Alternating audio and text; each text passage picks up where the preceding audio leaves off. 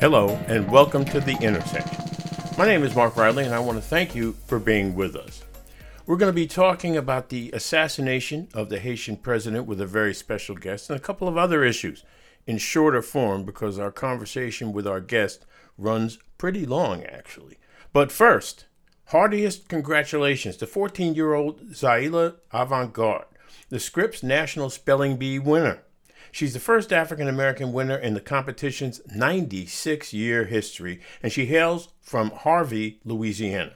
Here's the interesting part she's a basketball prodigy, and she does spelling as a side hobby. In other words, she's scary good. So good, in fact, that the president of LSU, Louisiana State University, has already offered her a full scholarship when she graduates high school. We'll be hearing more from this young lady in the future, for sure. Our main item today is about Haiti. The country is in a declared state of siege after its president, Jovenel Moise, was assassinated and his wife shot and injured. There's complete chaos in Haiti as there are two people who say they are the prime minister and one person who says they're the president. What to make of all this? By way of full disclosure, I've been to Haiti twice, both times to report on the inauguration of a democratically elected president. Jean Bertrand Aristide the first time and Rene Preval the second. That was a long time ago, but some things in Haiti remain constant. The poor of the country remain in deep poverty, and many of their leaders in the 21st century have put billions of dollars in aid to the country right in their pocket.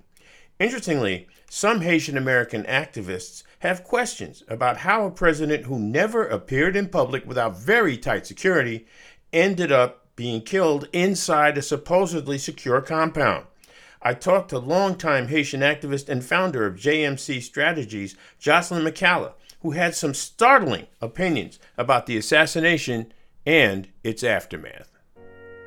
You're listening to the intersection of politics and culture with Mark Riley.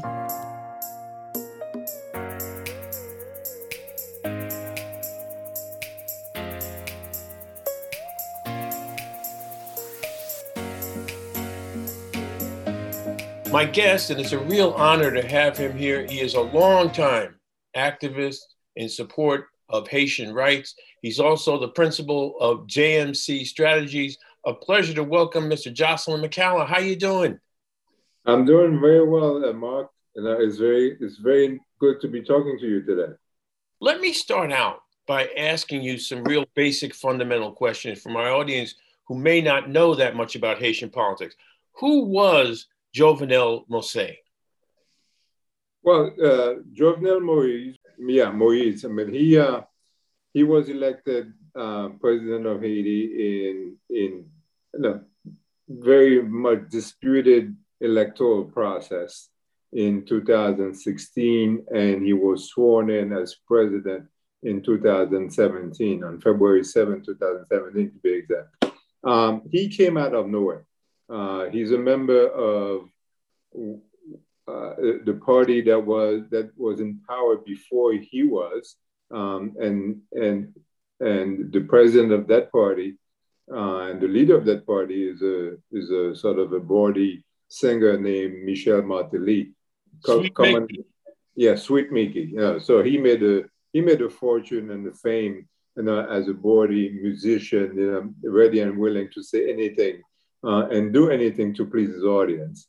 Uh, and so he was elected. So Sweet Micky was elected in 2010, and Jovenel Moise was elected in 2016. Um, but it, election should have been held in 2015, but they were delayed because of controversy about the way the process was being done, the electoral council not being too kosher, uh, frankly, and and eventually they came up with something which which allowed the elections to proceed, but there was a there was a very low turnout at that time, uh, less than, I would say about two to 200,000 Haitians voting. You know, so that just tells you that the country of about 11 million people, how how in fact the elections were not attractive to just about anybody. So he was ushered in. The the, the international community blessed him. They said, okay, now we've got an election. He, Haiti is on the democratic path. we're going to do it. But going back to Jovenel Moise, he basically was a nobody. He, uh, he ran a, a, a, an auto repair shop uh, at some point. Um, he was uh, credited with being, uh, quote unquote, a serial entrepreneur. So, in other words, that, that, that he tried his a number, number of businesses and he failed. But apparently, you know, at the time when he was introduced to the public, he was introduced as this wonderful, very successful uh, banana plantation owner uh, whose exports to the to Germany uh, or, and to Europe, you know, uh, were you know, so big that he was going to bring uh, lots of wealth and revenues, and he was going to be able to generate all kinds of businesses. That's how he was introduced to the public I personally was very skeptical because I mean, if if anybody was going to do it, would have been somebody who has been very well entrenched in the Haitian business circle, and he was just a nobody um, at the time. But anyway, so he was he was elected in 2016, took office on February 7, 2017, and and at that time the uh, Haitians said, "Hey, um, regardless of whether or not he was sworn in at 2017, the fact is that his term of office should have begun in 2016, except for the fact that the elections were screwed up. Therefore, you know, his term of office should have ended in 2021. you following me so far? Oh, yeah. Yeah, the Constitution allows for what one single six-year term. Is that still the norm in here? one one single five-year term. Five-year term. Okay. So by this logic, uh, if he was, if his term of office uh, started formally in 2016, but you know, obviously, you know, the, the the amount of the number of months that he that he um, uh, was lording over the government did not equate to, to 60 months and equated to less than 60 months. Yeah. Uh, he should have been, but everybody, everybody in Haiti, basically, you know, all the, I mean, the, the, uh, the judges, the judges, the lawyers, the Catholic Church, uh, the Protestant Church, you know, just about everybody basically said, listen, Jovenel, know, your term of office ends on February 7th, 2021, and you should just um, prepare yourself. The fact that you did not hold elections either for, for the parliament or for local uh, elected councils that were going to be running villages and cities all over Haiti, then it should not be a, a, a factor because you are responsible overall for making sure that Haiti was well governed, and you haven't done that. So you should step out. He refused to step away. In fact, he basically said, listen, as far as I'm concerned, I was sworn in on February in, in February 2017. And therefore, my term of office ends in February 2022. Mm-hmm. So there's been a dispute. Everybody in, in Haiti considered him to be illeg- illegally occupying the office of the presidency. And, but he, uh, along with allies in the international community that includes the United States, mm-hmm. um, under Trump and Biden, that includes the, the Organization of American States, that also includes the United Nations, um, Canada and France and so on, basically said, listen, know, Haitians, you know, just live with it. You know, Jovenel is going to go um, uh, uh, out of office through an electoral process. All that we care about is having an electoral process which will usher in a new president. So, so get on with it, get with it, and, and be happy. And that's been some of the contention. Uh, so I've, I've, in this short five minutes, I, have given you quite a bit here. you have certainly have you given given people, I think, a lot to think about. But you know, Johnny, uh, from what I've been given to understand, uh, this president traveled with a huge contingent of security people. And yet, a group of apparently extremely well armed and I must say well financed people managed to breach his security. Was there security there from what you've heard uh, uh, on the night he was assassinated? Uh, as far as I'm concerned, there was security there. Uh, I've, I've, not heard any anything different.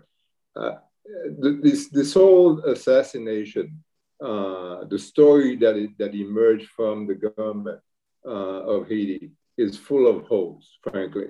Um, first of all, the fact is that you know the only two people who were harmed during that so-called raid by uh, foreign mercenaries, you know, which is the Haitian story line, is the president and his wife.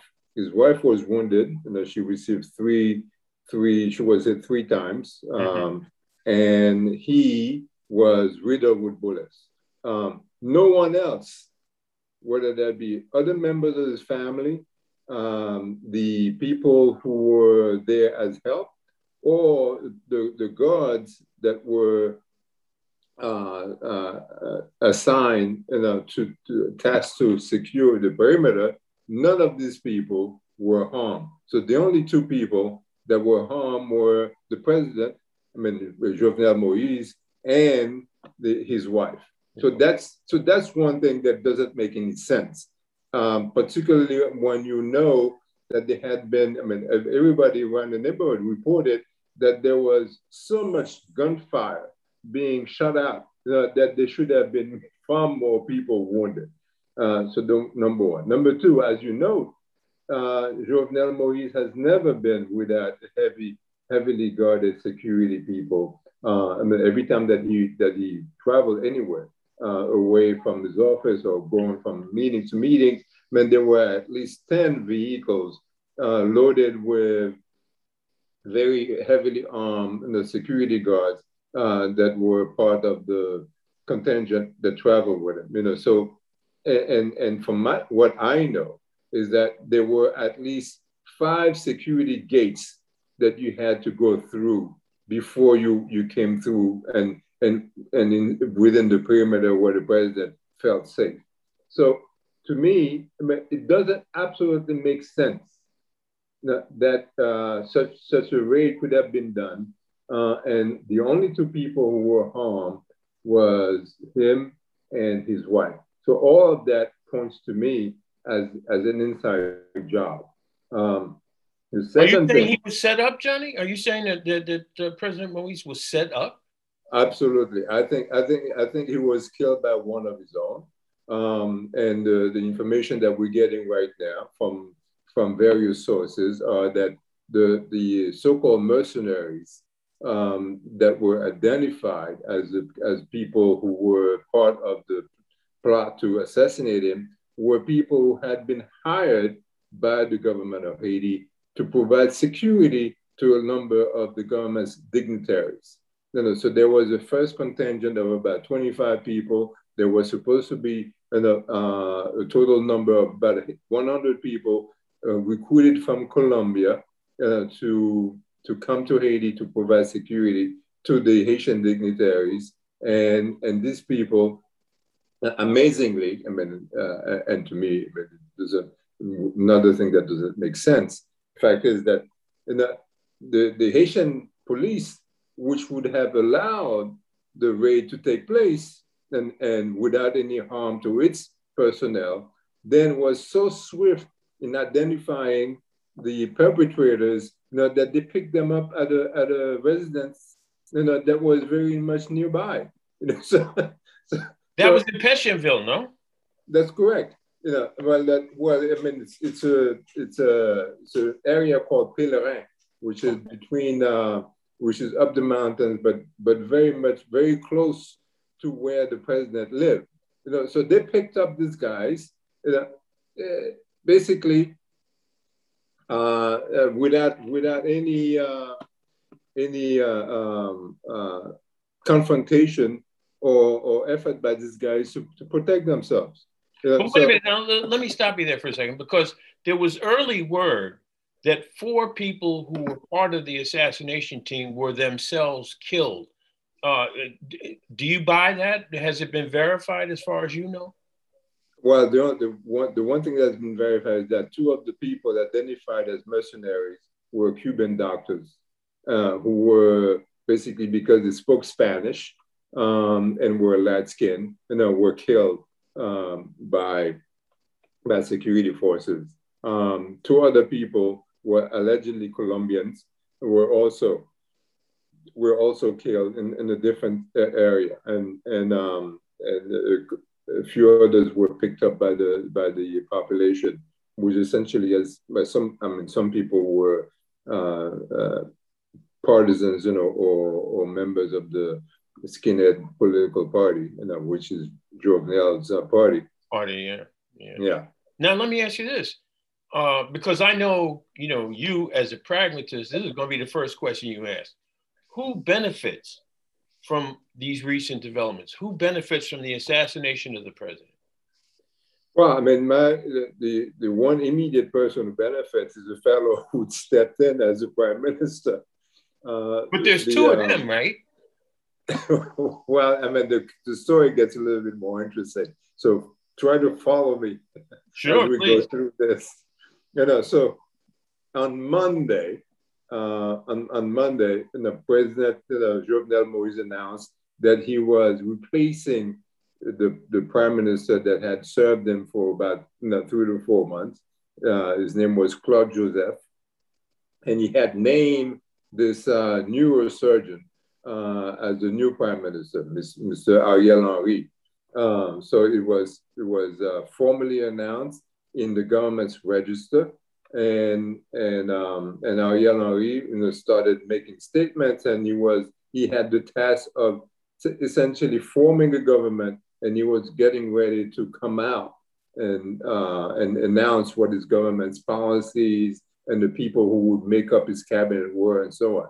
Now, let me stop you there for a second. Would, would part of his duties involve reforming the parliament? Because right now, what are there, 10 senators, and pretty much that's it. No, the, the, none of his duties included you know, reforming the parliament, but he had the task of uh, is forming a government that would essentially ensure that there's a transition to an elected government uh, mm-hmm. down the road, and that that was his task. Um, Moise was killed on Tuesday, I mean, early morning of Wednesday morning, um, uh, about the disagreement about the time when he was killed. anyways, between one and two o'clock. Immediately after he was killed, the outgoing prime minister stepped in and announced that Moise had been killed and that he was stepping in as a prime minister. He's very, he very quickly also appointed himself president of the country. Which That's is Claude Joseph? Yes. Okay. So so so so that was completely out of the way. But he had the blessing of the UN representative, uh, resident representative in Haiti. You know, so as far as it's concerned, he's the president, and he started talking to a number of of uh, representative of, of the United States government, Canadian government, French government, and so on. You know, so you have so you have the situation in which this guy essentially um, uh, it, it, going back to your question in respect who benefits, well, he immediately is the one who benefits from it know, because he's taking power illegally, uh, uh, whereas he had been he had been technically deposed uh, the, the, the, the day before. So he was not essentially supposed to be acting as prime minister. The new, the new prime minister obviously was designated or was named by Jovenel, basically said, hey, listen, I am the prime minister, and therefore this fellow is illegal. Mm-hmm. So that's another factor. Today, we learned that there's a new president that has been that has been named by the Senate. Um, now, the Senate, which is technically supposed to have about 20 members, only has 10 members. Mm-hmm. you know, so, so these 10 people met and said, okay, the president of the Senate is now the new president of the country, and he is the one who has the right to name the prime minister. And as far as his, his, his name is Joseph Lambert. He's been, you know, he's been a politician, you know, for the last you know, 15 or 20 years, been involved with the Haitian Senate for, for, for however that long.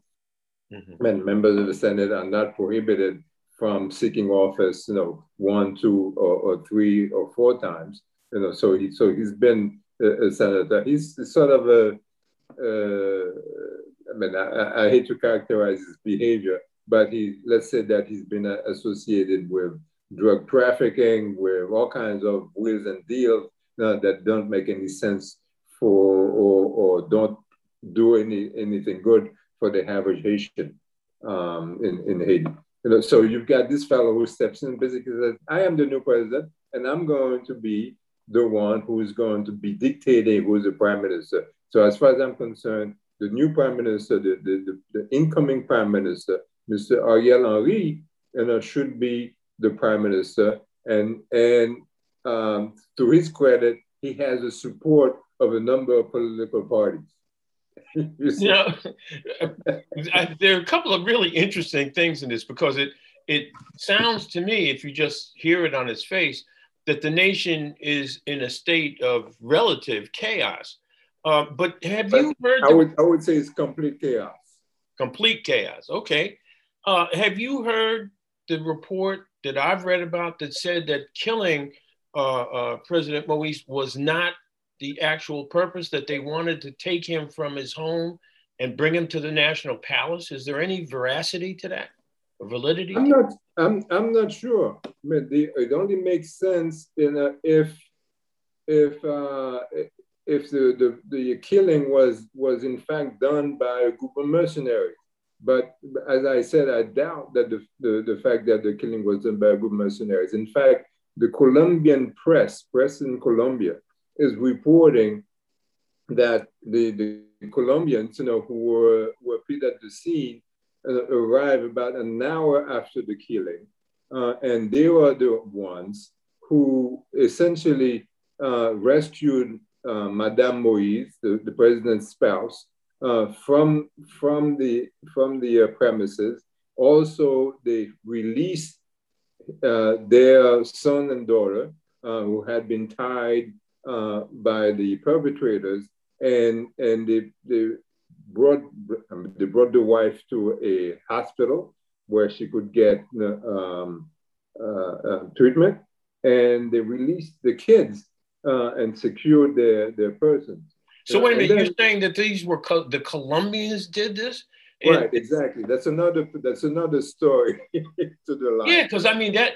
So that would imply that the Colombians were not the assassins. Exactly. Absolutely. So who would be? Well, I, I would say that it, it, it is it was really from within his, his, uh, his circle of people um, yet to be interrogated is the head of the of the of the security detail um, that, that, that that who has been very close to to Moise.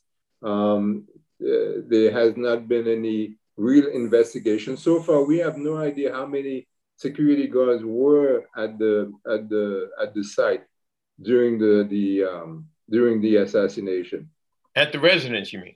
Right, at the residence. You know, so so the government has been quite silent. They, they're basically trying to focus the attention of the world and, uh, and of Haiti on the so-called foreign mercenaries who, who um, from from uh, the various reports emerging out there seem to not have been mercenaries at all. Uh, they seem to have been under contract with the government of Haiti to provide security to members of the government. And they had been um, holed up in a, in a bed and breakfast uh, that was paid for by the government. Um, and they were so happy that they took pictures uh, memorializing, memorializing their presence in Haiti. That is not a, a, the behavior of a death squad.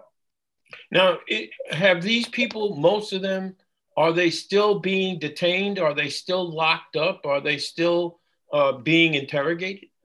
Well, they're still being locked up. Whether or not they're being interrogated, I don't know. Uh, Colombia has basically said, listen, we're going to be investigating this thing because it involves our national. Therefore, we want to be part of the process of investigation and trying to figure out exactly what happened. Um, the FBI um, and, and, Department of Homeland Services are sending people uh, down to Haiti as well, and so that they want they, they're going to carry out their own investigation. Um, so at, at some point, I hope that this murky story, you know, will become much clearer. but but frankly, I am of the opinion that that as I said earlier, that um, uh, it really is an ins- inside job. Uh, it could be a, a, a, a very a dispute that, that went very bad. Um, I mean, Moise was not the easiest person to talk to. He was stubborn, arrogant, um, and prone to making, to exaggerating his, uh, his achievements and his power um, in Haiti. So, uh, yeah, he could have run, rubbed one of his guys the wrong way and basically said, you know, let's, you know, in a fit of rage or something, they could have killed him. Let me ask you this. Uh, I saw a video that purported to be outside the residence. And I heard a voice say that this was some sort of DEA, Drug Enforcement Administration, uh, operation. Uh, right. Obviously, that would be the United States. And the guy said it more than once. Um, now, the State Department has categorically denied that. What do you hear about that? Well, I mean, I haven't heard anything different, uh, except that uh, I say to people, let's listen, and that uh, Haiti has a large diaspora. Um, uh, people speak English very fluently. Yes. They speak Spanish very fluently. I mean, you've got, you know, I mean, Haitians have been to Chile, to to uh, to Brazil, uh, to Dominican Republic, um, in the United States. I mean, I mean, as you can tell, I mean, I, I, I sort of speak uh, English very fluently. So, so if I yell DEA, yeah, can, some, somebody who's not familiar with me will say, "Hey, yeah, yeah, it's an American, you know, who's speaking here." Yeah. Now, so I, so I don't, I don't put a lot of premium on, on basically using that soundbite you know, as a, a reason for to, to believe that the DEA was involved. I don't think the DEA was involved.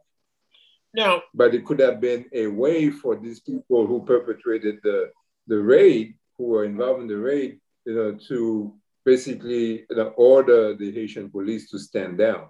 Are you surprised at all, Johnny, that they that the I, I assume it's the Haitian government uh, has asked for American assistance in this, and apparently American assistance in somehow keeping order. And there's a long, and I'm sure, as you well know, uh, a long history uh, of U.S. involvement in Haiti that goes back well over a century. Are you surprised that the first people they called was America? No, I'm not surprised at all. I mean, I, I think you know the the, the neighbor. There are two um, neighbors that are very uh, concerned about what happens in Haiti. The first, first, first one is the Dominican Republic, mm-hmm. and, the, and the second one is the United States. In the United States, primarily because anything that happens in Haiti then leads to a surge in people seeking refuge and asylum in the United States. Uh, and there's been a long history, and, and that's how that's how you and I met. Absolutely. Very true. Very true. So, uh, so I think so. And, the United States has been and has intervened in Haiti and, and in contemporary Haiti for for, for several times.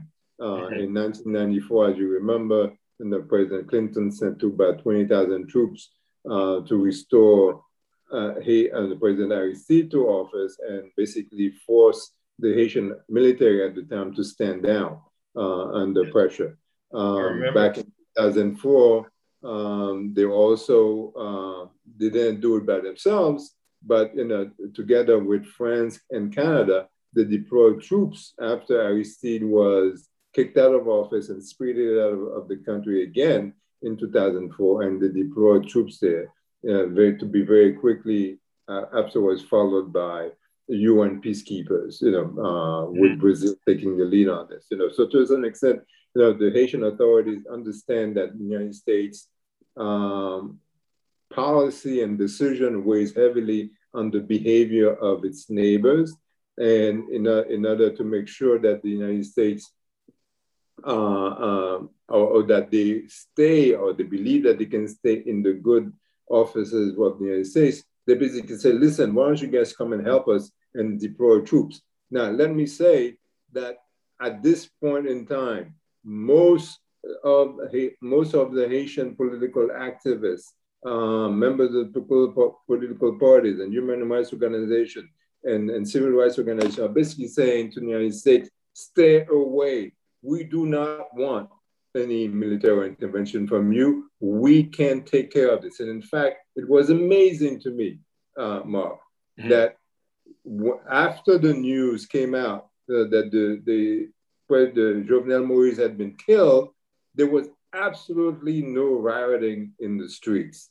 You know, for the last you know, three or four days, there hasn't been any rioting in the streets. Even the criminal gangs who had been active uh, during uh, for the last six months in in in in, in harming and killing the people, the, they, they stood down. So they stood down. See, this is interesting. You say that because the general perception here, uh, and, and, this includes reports in various newspapers, including the New York Times, I must say, right. is that the gangs have been running wild since uh, uh, the assassination. and right. you're saying that's not necessarily the case. No, that's not true at all. That's not true at all. You know, in, in fact, the, uh, gang leaders had promised mayhem uh, about three weeks ago. Mm-hmm. Um, they had promised that they were going to move on into areas where they had not been moving on, and that they were going to be um, uh, starting quote unquote a revolution.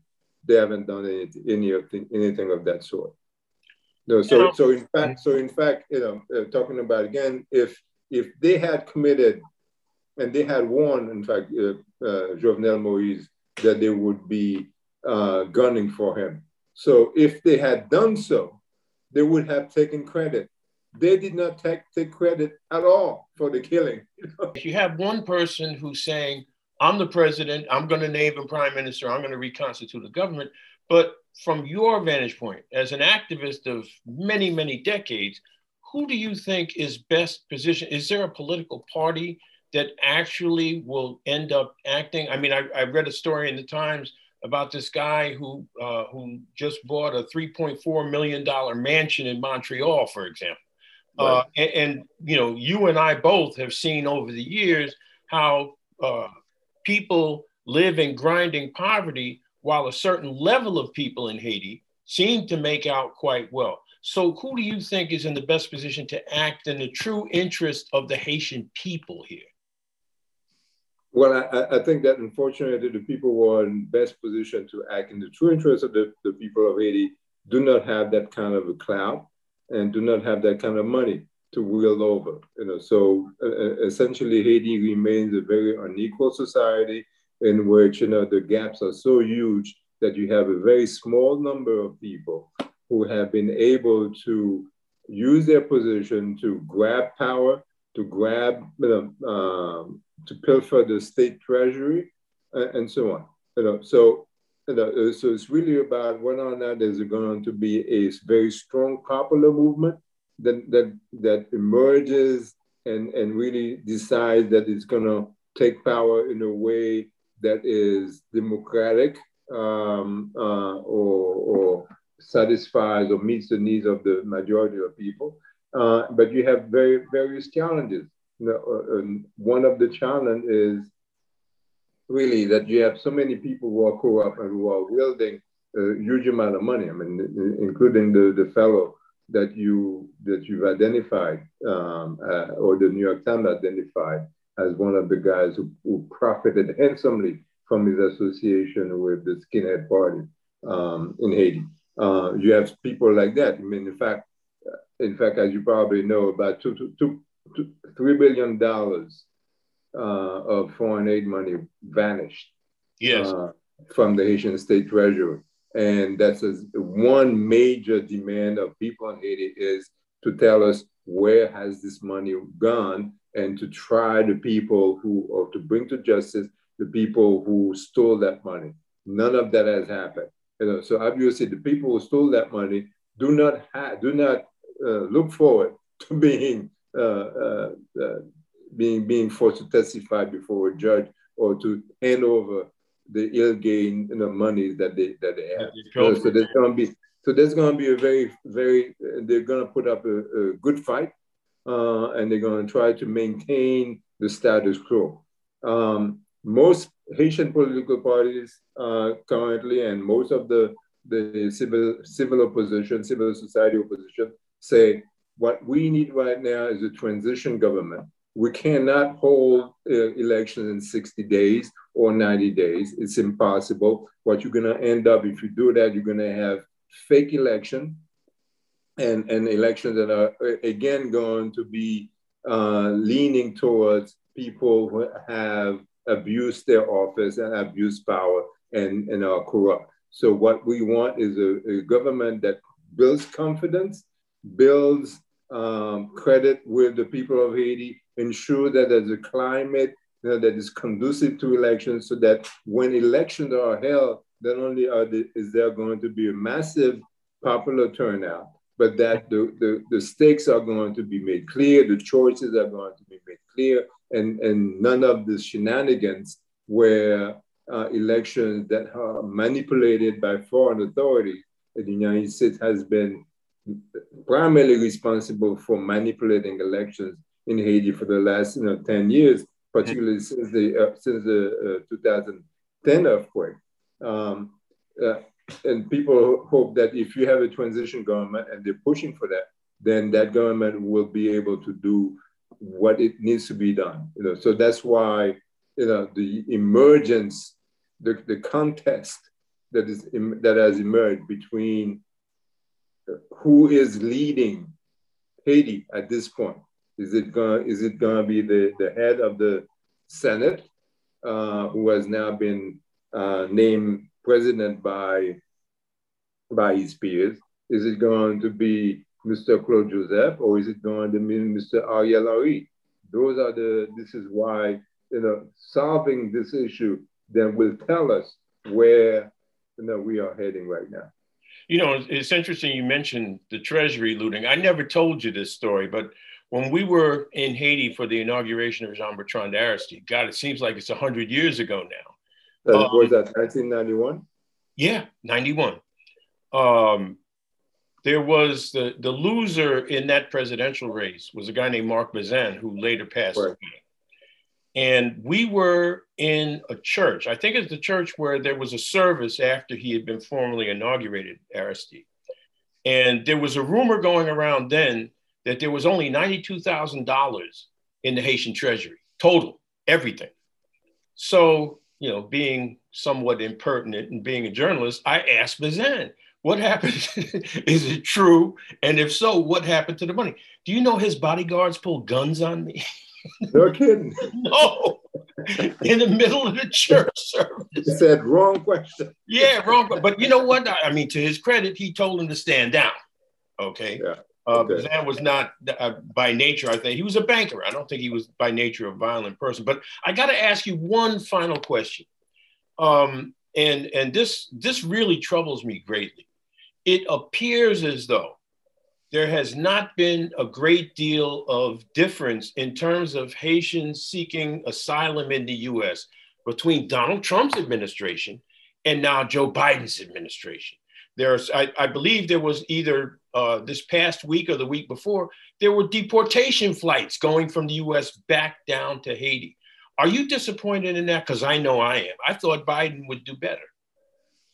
I also thought that Biden would do better, uh, but he hasn't. Uh, the, the people running the State Department have essentially adopted uh, wholly the policies, which was a non policy of the Trump administration.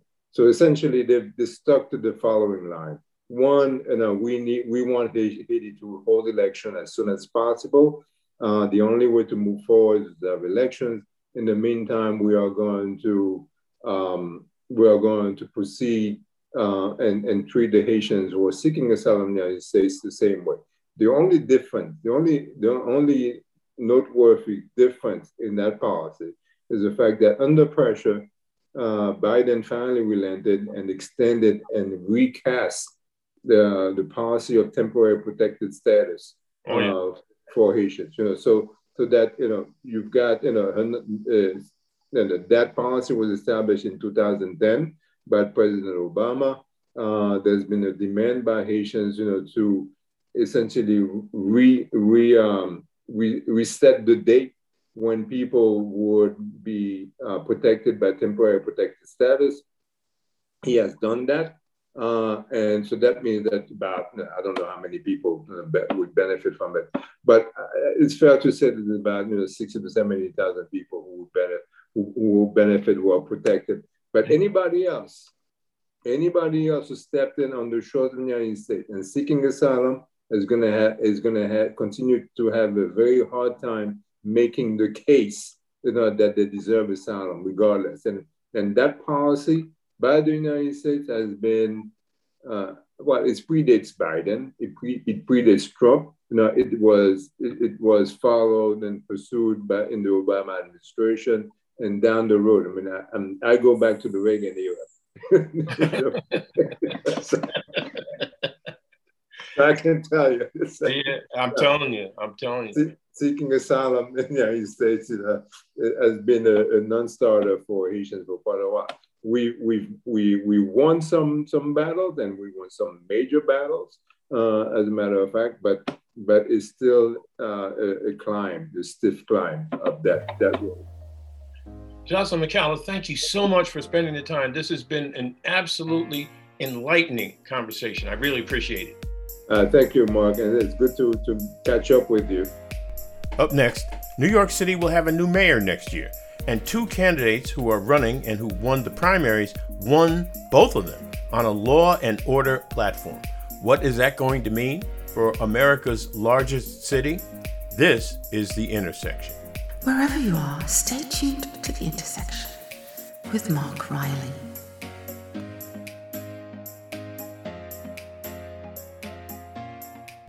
Join the conversation on my Facebook page at Mark Riley Media. Welcome back to the intersection. Glad you're with us. The results are in, and it's going to be Eric Adams versus Curtis Sliwa in November for the mayoralty of America's largest city. I happen to know both these men well, and it's interesting that both are hanging their hats on making the city safe in the wake of spiraling gun violence. Sliwa is given little chance in a city with overwhelmingly Democratic voter registration. Yet the overarching theme of this campaign is doubtless going to be crime. Adams beat a moderate technocrat in Kathryn Garcia and a straight up progressive in Maya Wiley. The margin was tight between Adams and Garcia, much tighter, in fact, than was first projected. The June 22nd primary was also the first shot at ranked choice voting, where voters were allowed to rank their candidates first to fifth. Eric Adams was a vocal opponent of ranked choice. I disagree with him on this. Ranked choice voting presents a political opportunity for communities that don't always feel their votes count. Turnout in the Democratic primary was at its highest since 1989. That is truly a hopeful sign. Assuming the winner of the general election seeks to govern by making driving down crime a priority, the question becomes how will that happen? And that's something that concerns quite a few progressives some of them I've talked to are very nervous about the possible reintroduction of stop and frisk. Something, ironically enough, that before Eric Adams got into elected government, he was roundly involved in criticizing.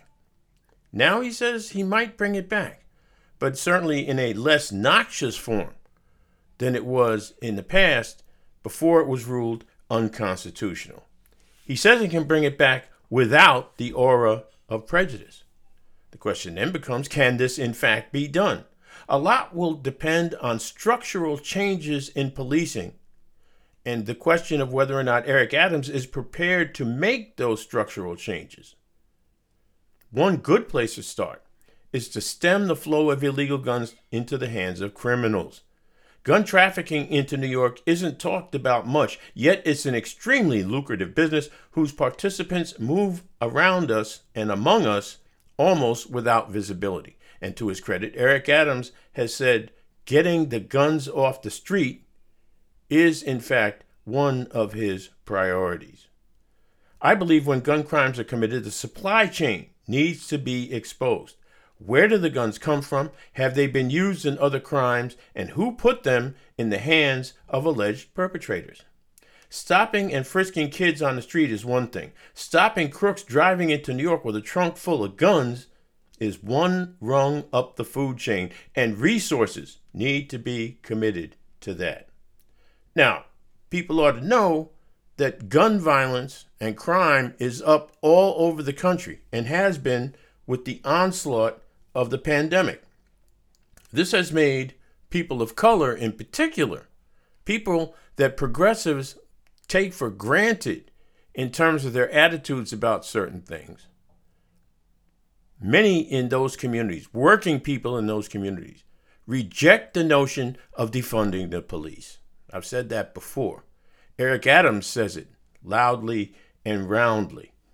And the fact of the matter is that black and Latino voters may not go and cast their ballots for people who aggressively advocate for defunding the police. Defunding the police has also become a political catchphrase for Republicans who use it against people who have no interest or intention of defunding the police, for example, like Joe Biden. There is probably no better time than this to really begin to implement progressive policing. That is, zero tolerance for brutality while keeping zero tolerance for violent lawbreaking. There are some communities in major cities like New York where this type of policing is already happening and has happened for a while. Though some might disagree, I do believe Eric Adams can implement progressive policing. He'll need to if the fear of crime and the anger at brutality can both be addressed successfully. When we come back, Donald Trump tries to use the First Amendment to make war against big tech.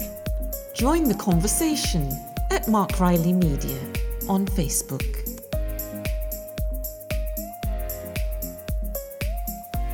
Welcome back to The Intersection. I guess nobody questions Donald Trump's need for attention. It's the most glaring element of his personality. I've said before that it pains me greatly to even talk about this so called man.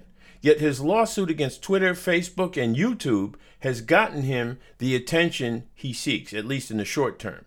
Comedically, he has framed his argument around the First Amendment.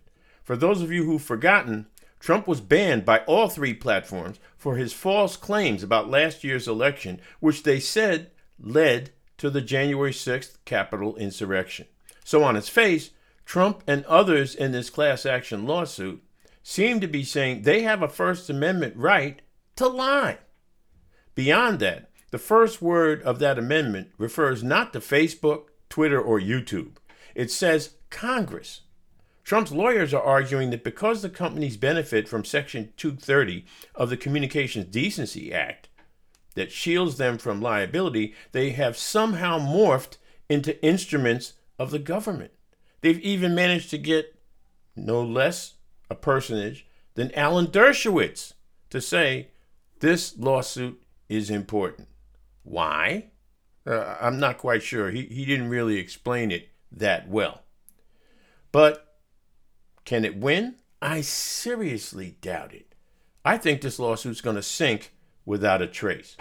If Donald Trump wants to keep the focus of America's attention on him, he'll have to find another way to do it. He has a couple of, he's had, that is, a couple of rallies lately, and even Fox News wouldn't cover them end to end. And that's what this man fears more than anything else. Irrelevance is frightening to him even though he remains dangerous to democracy, little by little, he's running out of steam. And that's what this lawsuit is all about. Why are these platforms so important to Donald Trump, especially since there have been a spate of social media platforms that actually cater to and seek to curry favor with his base? He doesn't need them, theoretically. He doesn't need Facebook or Twitter or YouTube. He's got all these other nameless, faceless social media platforms to spew his tired, fetid, repetitious act.